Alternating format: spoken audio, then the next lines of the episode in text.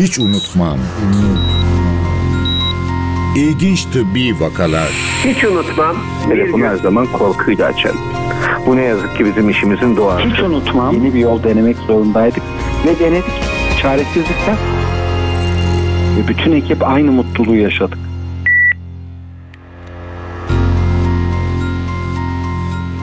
Merhaba, ben Melike Şahin. Başımıza gelen her kötü olay ya da yaşadığımız her mucizevi an bizim için özel ve unutulmazdır. Hele ki sağlık söz konusu olduğunda. Ama bazı hikayeler var ki çok nadir rastlanıyor, sadece yaşayanın değil, tanık olan herkesin hayatında iz bırakıyor. Öyle ki her gün onlarca vaka gören doktorlar bile unutmuyor. Her hafta doktorların bile unutamadığı o hikayeleri sizlerle buluşturuyoruz. Hiç unutmam başlıyor.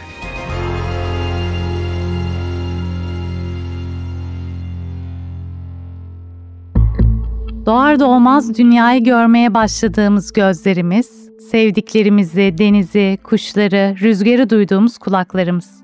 Duyularımız bazen ölene dek bize eşlik edemeyebiliyor. Peki hangi yaşta insan ben artık görmesem de olur diyebilir? Ya da insan ne zaman sevdiklerinin sesine doyabilir? Bu hafta kulak burun boğaz uzmanı Profesör Doktor Ahmet Ataş, gözleri görmeyen, kulakları duymayan bir hastasının hikayesini anlatacak bize. Umutsuz bir hikaye gibi görünüyor değil mi? Ama bu kendisinden ümit kesilmeyen, daha önemlisi kendisinden ümidi kesmeyen bir hastanın hikayesi. Ahmet Bey merhaba, hoş geldiniz programımıza. Çok teşekkürler, sağ olun, hoş bulduk. Gözleri görmeyen, kulakları duymayan bir hasta. Dinlemesi de, anlatması da zor bir öykü bu. Bize biraz bahseder misiniz hastanızdan? Ne zaman gelmişti size? Kaç yaşlarındaydı? Şimdi hastamız yaklaşık 65 yaşları civarında. Daha önce değişik yerlerde çözüm aramış. Yani bir kronik böbrek rahatsızlığı nedeniyle tedavi görmüş. Fakat her iki gözü de görmeyen bir hastamızdı. Bu tedavi süreçleri hastalığının getirdiği etkiliyle birlikte zaman içerisinde işitmesini de tamamen kaybetmiş bir hastaydı. Bu açıdan tabii hem gözlerinin görmeyişi üstüne işitmesini kaybetmesi nedeniyle tüm dünya ile olan ilişkisi tamamen getirilmiş bir haldeydi. Bize geldiği dönemler içerisinde ve ailenin anlattığı tablo açısından genelde sürekli ağlayarak bir köşede zaman geçirdiğini ifade ediyordu. İletişimi tamamen ailenin hastanın eline harfleri yazarak ne anlatmak istiyorsa insanlar ona parmakla eline harflerle kelimeler yazıp o şekilde iletişim kurabiliyorlardı. Ne kadar olmuştu iki duyusunu da kaybedeli? Görmesi çok önceden kayıptı. İşitmesini de iki yıl önce kaybetmişti. Peki nasıl zorluklar yaşıyordu? Yani dediniz ki hayatla tüm bağını kapartmıştı dediniz. Herhalde tek duyunun yani görmeyi kaybetmek yeterince zorken işitmenin buna eklenmesi çok daha zorluğu arttıran bir durum değil mi? Maalesef. Şöyle şimdi genelde biz hani işitme kaybını çoğunlukla görünmeyen bir şey olması nedeniyle çok dikkate almıyoruz. Oysa bizim gündelik yaşamda insani duygularımız açısından düşündüğünüzde işitme en önemli kısmını oluşturuyor. Yani kaybedinceye kadar genelde farkında olmadığımız bir tablo ama kaybettikten sonra da inanılmaz derecede gündelik yaşamımızı çünkü yaşamlı olan bağımızın en önemli kısımlarını oluşturan yapı. Bunu kaybettiğimiz zaman ancak farkına varabiliyoruz. Peki siz nasıl iletişim kurdunuz? Nasıl anlaştınız kendisiyle? Ee, biz de aynı ailenin kurduğu iletişim yöntemiyle parmakla eline kelimeleri yazarak iletişim kurabildik. Tabii daha çok onun anlatmasını istediğimiz için yaşadığı sıkıntıları genelde kendisi de ifade ediyordu. Zaten sesini yükselterek duymadığı için yüksek sesle konuşarak kendini ifade etmeye çalışıyordu. Peki iki yıl sonra size ne amaçla gelmişti? Çözüm bulmak amacıyla kliniğimiz özellikle işitme kayıplı kişiler açısından referans bir klinik olması nedeniyle yani değişik yerlerde, değişik hastanelerde çözüm yolu aramasına rağmen tam bir çıkış yolu yakalayamamışlardı. Çünkü birçok yerde genelde işitme cihazıyla çözüm bulmaya çalışmışlar. Fakat total işitme kayıplı olması nedeniyle ve ses yükseltilse bile konuşulanları hiçbir şekilde anlayamadığı için işitme cihazından da herhangi bir fayda göremeyecek durumdaydı. Onun için hani çözüm amacıyla gelmişti. Hani gidebileceği başka yerde kalmamıştı zaten. Peki sizin öneriniz ne oldu? Şöyle yani bizim özellikle bu tarz problemi olan kişilerde konuşmayı anlama becerisini kaybetmiş, işitme cihazıyla da çözüm sağlayamayacak durumda olanlar için önerdiğimiz kokleer implant adını verdiğimiz iç kulağa özel bir protez yerleştirilerek uyguladığımız bir uygulama var. Halk arasında daha çok biyonik kulak diye genelde ifade ediliyor ama asıl adı kokleer implant cerrahi olarak uygunsa kişinin iç kulak yapısı cerrahi olarak yerleştirilen bir protez kokleer implant. Bununla doğrudan iç kulağı bypass edip işitme sinirine elektriksel impulslarla işitmeyi tekrar sağlamaya çalışıyoruz. Genelde de hemen hemen bütün hastalarımızda olumlu sonuç alıyoruz. İşitmeyi normal seviyeye çıkarma şansımız oluyor. Peki siz bunu önerdiğinizde hiç bu yaştan sonra olur mu, yapmayalım ya da işte ameliyat nasıl olacak gibi çekinceleri oldu mu hastanızın? Çok fazla olmadı. Çünkü şey hani bir çözüm yolu arayışı içerisinde olduğu için daha çok ailenin soruları oldu. Hani nasıl olacak, riski nedir, ne tarz bir uygulama olacak? Bu konularda aileye daha çok bilgi verdik. Kendisi her türlü uygulamaya istekli görünüyordu tabii şey yani psikolojik olarak çok ciddi bir süreç yaşamış. Yani dünyayla olan ilişkisi neredeyse tamamen işte eline kelimelerin yazılması noktasına indirgenmiş bir haldeydi. Onun için kendisinin olumsuz bir tavrı olmadı. Yani çözüm olabilecekse istekli olduğunu ifade etti. Tabii ailenin beklentileri vardı cerrahiyle ilgili. Onlarla ilgili aileyi bilgilendirdik. Daha sonra da zaten uygulama yapıldı ve hastamız duymaya başladı. O anı bize anlatabilir misiniz? Ameliyattan ne kadar zaman sonra o duyma testini yaptınız? Kokleer implant uygulamasında genelde cerrahi uygulama sonrasında yaklaşık bir iki hafta ameliyat yerinin iyileşmesini bekliyoruz. Bu kişinin durumuna göre bazen bir hafta sonra olabiliyor, iki hafta sonra olabiliyor. Bu hastamızda iki hafta sonra ilk kokleer implantın dış parçasını takarak ses uyarımını sağlamaya başladık. Sesleri duymaya başladığı zaman çok duygulandı. Yani o anı gözümün önüne getiriyorum. Hani gerçekten çok duygulu bir andı. Uzun bir süre ağlayarak duygularını ifade etmeye çalıştı. Yalnız şunu vurgulamak isterim. Kokleer implant uygulaması özellikle hani üzerinden zaman geçtikten sonra gelen sesi tanımak için mutlaka bir işsel rehabilitasyon programı veriyoruz hastalarımıza. Gelen sinyalin sesle olan ilişkisini öğretmeye çalışıyoruz. Bu çoğunlukla birkaç ay sürebiliyor. Peki sonrasında hayatında neler değişti hastanızın hem fiziki hem psikolojik olarak size nasıl geri bildirimlerde bulundu? Şöyle ifade etmek belki mümkün olabilir. Daha önce sürekli gözü yaşlı, üzgün bir ifadeyle gelirken özellikle cihazı kullanmayı da öğrendikten sonra özellikle tabii iletişim tamamen değişti. İnsanlarla artık duyarak iletişim kurmaya başladı. Özellikle en büyük yansıması bize işte torunlarını, çocuklarının geçirdiği yaşamla ilgili mücadeleleri, bunları anlatması.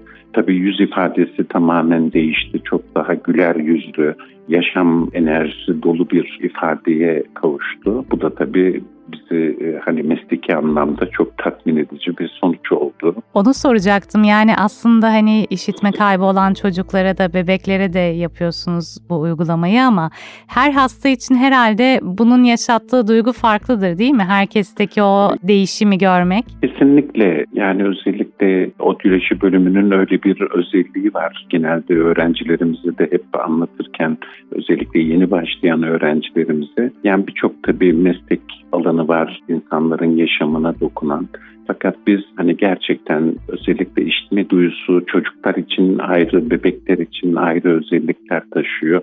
Yetişkinler için ayrı özellikler taşıyor. Yani bir yönüyle sonuçta bizi biz yapan temel unsur dil dili kazanabilmek için işitmenizin olması gerekiyor. İşitme olmayınca tamamen yaşamın çok ciddi şekilde dışında kalma riskiyle karşı karşıya kalıyorsunuz. Biliyorsunuz hani geçmiş yıllarda bu tarz teknolojik gelişmeler olmadığı için insanlar işaret dili kullanarak çoğunlukla iletişimlerini sürdürebiliyordu. Fakat hani toplumda yaygınlaşmadığı için dar bir kesim içerisinde iletişimlerini sürdürmek zorunda kalıyorlardı.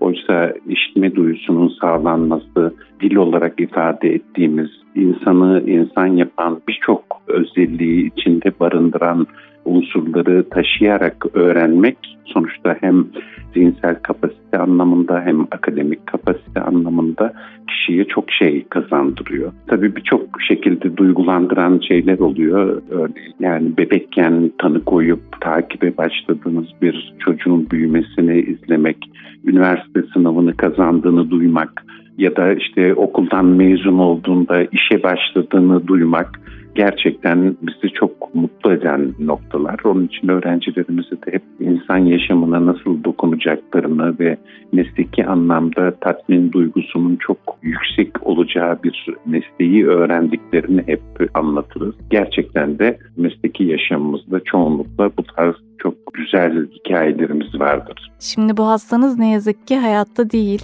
değil mi? E, maalesef, maalesef geçen yıl vefat etti böbrek yetmezliği nedeniyle. Yani bizi de çok üzdü bu problemin olması. Çünkü yani problem biz özellikle cerrahi uygulama sonrasında inanılmaz bir yaşama sevincine sahipti. Gerek ailesiyle, çocuklarıyla, torunlarıyla kurduğu ilişkiyi sürekli anlatıp hani bunları ifade ederdi. Bizleri de çok üzdü tabii böyle bir tablonun olması. Son yıllarını ama herhalde çok daha hayat kalitesini yükselterek geçirmiş oldu çocuklarıyla, torunlarıyla değil mi? Kesinlikle yani çocukların ifadeleri de o şekildeydi zaten. Hani bize çocukları haber verdi. Hem teşekkür ederek hem de babalarını kaybettiklerini ifade ettiler. Burada tabii şu önemli yani bizim yaşam kalitesi olarak algıladığımız süreç çok farklı. Şimdi genelde özellikle yaşlı, yaşlanma sürecindeki kişilerde ortaya çıkan bu tarz problemlerde insanlar bir miktar daha duyarsızlaşıyor sanıyorum. Çünkü hani yaşadığı kadar yaşadık tarzında bazı şeyler, düşünceler geliştirebiliyorlar. Fakat yani özellikle yaşlanma hepimizin karşı karşıya kalacağı bir süreç. Yani bu sadece o anki kişinin için değil, hepimizi ilgilendiren bir süreç. İşitme kaybı da yani gerçekten bizi yaşamla bağımızı çok ciddi şekilde etkileyen bir duyu. Bunu kaybettiğimiz zaman bunun maddi bir karşılığının da olmadığını görüyoruz. Yani hiçbir maddi karşılığı yok. Çünkü siz ne kadar hani varsıl olursanız olun o duyuyu kaybettiğinizde insanlarla olan iletişiminizi tamamen kaybettiğiniz için bunun artık hiçbir şeyi kalmıyor. Onun için hani o duyuyu tekrar kazandırmanın herhangi bir maddi karşılığının da olmadığını görüyorsunuz. Yani gerçekten insanı yaşama tekrar bağlama şansı sağladığınız için insanlarla ilişkisini tekrar kurabildiğiniz için o yaşam kalitesinin getirdiği kazancı ifade etmek mümkün değil. İnsan ömrü giderek uzuyor tabii ki ve hani ileri yaş kavramımız tanımımız da aslında değişiyor ve ileri yaşlarda da artık teknolojinin getirmiş olduğu çözümler çok fazla birçok rahatsızlığın önüne geçilebiliyor sizin de belirttiğiniz gibi. İşitme ile ilgili olan durumlarda hangilerinin bir çözümü var ileri yaşta da olsa hangilerinde buna bir şey. Yapamıyoruz diyorsunuz? 15-20 yıl önce biraz daha karamsardık açıkçası. Fakat ülkemizde hemen hemen 20 yılı aşkın bir süredir bu kokteyl implant uygulamaları yapılıyor. İşitme cihazı teknolojileri çok ciddi gelişti. Şimdi biz geçmiş yıllarda literatüre baktığımız zaman genelde işte 65 yaşında ortalama kişilerin %30'unda işitme kaybı başlıyor diye o şekilde biliyorduk. Fakat son iki yıldır özellikle dünya genelinde yapılan çalışmalarla işitme kaybı oranının arttığı ortaya çıktı. Yani biz bugün 65 yaşında artık insanların %50'sinde işitme kaybı olduğunu düşünüyoruz. Tabii işitme kaybı çok sinsi bir rahatsızlık. Çünkü kişinin bunun farkına varması için ya ani işitme kaybı olması gerekiyor ya radikal bir etkilenme olması gerekiyor. Her gün az az artış gösterecek şekilde ortaya çıkması, yaşla birlikte ortaya çıkandan bahsediyorum. Biz genelde bunu çok geç fark ediyoruz. Başlangıçta insanlarla iletişim kurduğumuzda, etrafta gürültü olduğunda insanların ne söylediğini anlamakta zorlanıp tekrarlatarak bu sorunu çözmeye çalışıyoruz. Daha sonra karşımızdaki kişinin daha yüksek sesle konuşmasını söyleyerek telafi etmeye çalışıyoruz. Ama bir süre sonra maalesef işitme kaybı çünkü her yıl giderek artış gösteren bir problem. Bir süre sonra artık söylenenleri iyice anlamama yönünde bir etki olarak ortaya çıkıyor. Bizim aslında son 5 yıla aşkın bir süredir işitme kaybı konusunda insanlara hani çok daha mesleki anlamda dikte edici bir tavır sergilememizi neden olan unsur özellikle son yıllarda biliyorsunuz yaşın artışıyla birlikte demans, Alzheimer benzeri problemlerin çok daha yoğun bir şekilde yaşanması süreci karşımıza çıktı. Dünyanın her tarafında bu konuyla ilgili çok inanılmaz büyük ölçekte çalışmalar yapılıyor. Çözüm yolu bulunmaya çalışılıyor. Bu süreç içerisinde şöyle bir etki ortaya çıktı. Yani demans ve Alzheimer için önlenebilir risk faktörleri nelerdir? Bunlarla ilgili ciddi araştırmalar yapılıyor ve bugüne kadar önlenebilir problemler açısından, risk faktörleri açısından işitme geçen yılki rakamlarla %8 ve en büyük sırayı oluşturuyordu. Ya. Yani biz şayet işitme kaybının etkilerini ortadan kaldırırsak demansı ve Alzheimer riskini de öteleme şansına sahip olabiliyoruz. Bu önemli bir unsur. Kesinlikle. Ee, bunun için de biz hani artık işitme kaybı başlamış olan kişilerde mutlaka erken dönemde işitme cihazı kullanımını hep ön planda tutmaları gerektiğini ifade ediyoruz. Yani burada şu da söz konusu. Tabii bunun nedenleri ne, sonuçları ne? Şimdi işitme kaybı tek başına bir problem değil gözlemlediğimiz ve deneyimlerimiz sonucunda gördüğümüz. İşitme kaybı zaman içerisinde özellikle konuşmayı anlama merkezini yeteri kadar besleyemediği için konuşmayı anlama merkezindeki hücre yapılarında fonksiyon kayıpları gelişiyor. Yani siz erken henüz kişi iş konuşmayı ayırt etme yeteneğini kaybetmeden cihazlandırıp beynin o bölgesini uyarmaya devam ederseniz konuşmayı anlama becerisindeki etkilenme çok daha düşük miktarda çıkıyor. Ama orası etkilendikten sonra siz işitme cihazı da uygulasanız çok fazla konuşmayı anlama becerisini geliştiremiyorsunuz. Onun için o bölgenin canlı tutulmasını sağlamak zorundayız. Yani duymasam da olur bu yaştan sonra kısmı sadece duyma konusunu ifade etmiyor. Çok daha fazlası evet. demek değil mi? Kesinlikle öyle. Özellikle yani iletişim becerisi, konuşulanları anlama becerisi çok apayrı bir şey. Yani bizim özellikle insani ilişkilerimizi sürdürebilmenin en temel yapısını oluşturuyor. Onun için de hani o yeteneği kaybetmememiz gerekiyor. Zaten hani buna yol açan daha sonraki etkilenmelere baktığınız zaman hani gündelik yaşamda çevresiyle ilişkisini sürdüren insanların beyni daha esnek çünkü sorunları çözmeye yönelik sürekli çalıştırılıyor. Ama etrafıyla ilişkisini kopardığınız anda kişiyi tamamen kendi içine hapsetmeye başlıyorsunuz. Yani insanlar insanların söylediklerini anlamamaya başladığında artık insanlarla iletişim kurmama yolunu seçiyor. Çünkü sonucunda ortaya çıkacak tablo yüz güldürücü olmadığı için kendi içine kapanmaya başlıyor. İşte bu özellikle sosyal anlamda yalıtılmış bir tablonun oluşması insanların hızla demans geliştirmelerine zemin hazırlıyor. Aslında ileri yaşlara değindik, ileri yaşlardaki işitme problemlerine evet. ama sinsi bir rahatsızlık dediniz işitme kaybı. Buradan yola çıkarak ben son olarak aslında çocuklar konusuna da bir değinmek ve sizden uyarıyı duymak isterim. Çünkü aileler bazen çocukların yaramazlıklarına, umursamamazlıklarına ya da dikkat dağınıklığına verebiliyorlar bu duymama evet. e, sorununu. Hangi belirtilere dikkat etmeleri gerekir? Ne zaman işitme kaybından şüphelenmeleri gerekir? Şöyle yani bizim aslında yaklaşık 15 yıldır Türkiye genelinde yeni doğan işitme taraması yapılıyor Sağlık Bakanlığı'nın. Gerçekten çok etkili bir şekilde kullandığı yöntemlerden bir tanesi. Doğuştan binde 2-3'lük bir oranla işitme kayıpları yakalayabiliyoruz. Fakat ilginç bir şekilde progresif işitme kaybı diye adlandırdığımız yani başlangıçta çocuk normal duyarken gün be gün hızlı bir şekilde işitmesini kaybettiği durumlar ortaya çıkıyor. Bu konuda da e, Sağlık Bakanlığı'nın çok güzel bir çabası oldu.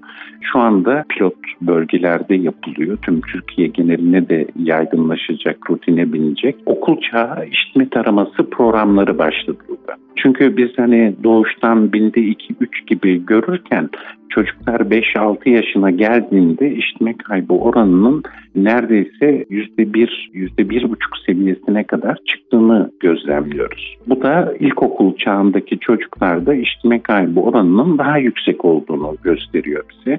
Bunun erken dönemde yakalanması ve bununla ilgili önlemlerin alınmasını sağlamak amacıyla Türkiye genelinde bu uygulama yapılacak.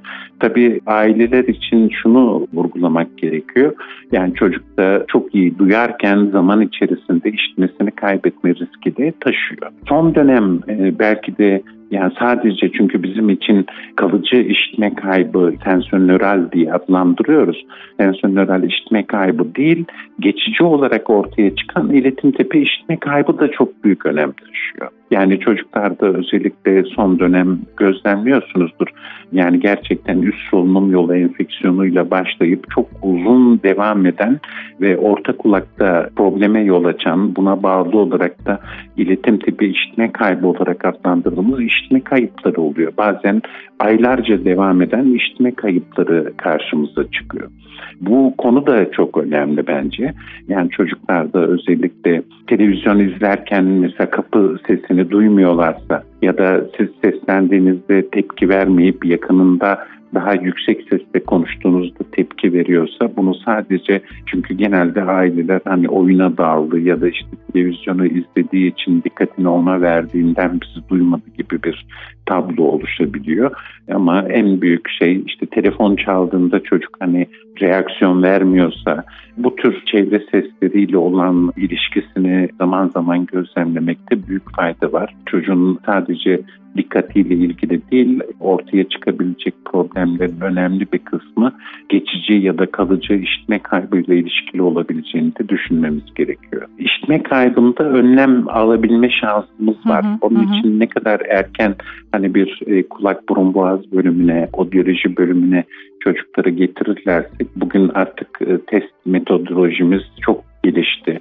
Hem subjektif hem objektif test metotlarıyla işitme kaybını çok iyi şekilde ortaya koyabiliyoruz. Onun için en azından erken dönemde tedavi olmak, önlem alabilme şansımız olacaktır. Sayın Ahmet Ataş programımıza katıldığınız ve iz bırakan hikayenizi bizimle paylaştığınız için çok teşekkür ederim. Ben teşekkür ederim. İyi çalışmalar diliyorum sizlere de. Tüm dinleyenlere de saygılarımı iletiyorum. Bu hafta konuğumuz kulak burun boğaz uzmanı Profesör Doktor Ahmet Ataş'tı. Zor bir hayat geçirmiş, böbrek rahatsızlığı nedeniyle görme duyusunu, kanser nedeniyle işitme duyusunu kaybetmiş bir hastanın hikayesini dinledik. Duyularını kaybettikten sonra neredeyse tüm hayata kendini kapatmış bir hasta, kokleer implant yani bilinen tabiriyle biyonik kulak ameliyatından sonra hayattaki son yıllarını sevdikleriyle iletişim kurarak geçirebilmiş. Kim bilir belki bu program onun durumunda olan hastaların daha iyi yaşam koşullarına kavuşabilmesine vesile olur. Ben Melike Şahin. Hiç unutmam sona erdi. Haftaya Perşembe günü saat 11.30'da başka bir doktorun unutamadığı hasta öyküsüyle yeniden birlikte olacağız. İyi günler. Programın tüm bölümlerini ntvradio.com.tr adresindeki podcast sayfamızdan dinleyebilirsiniz. Hiç unutmam. İlginç tıbbi vakalar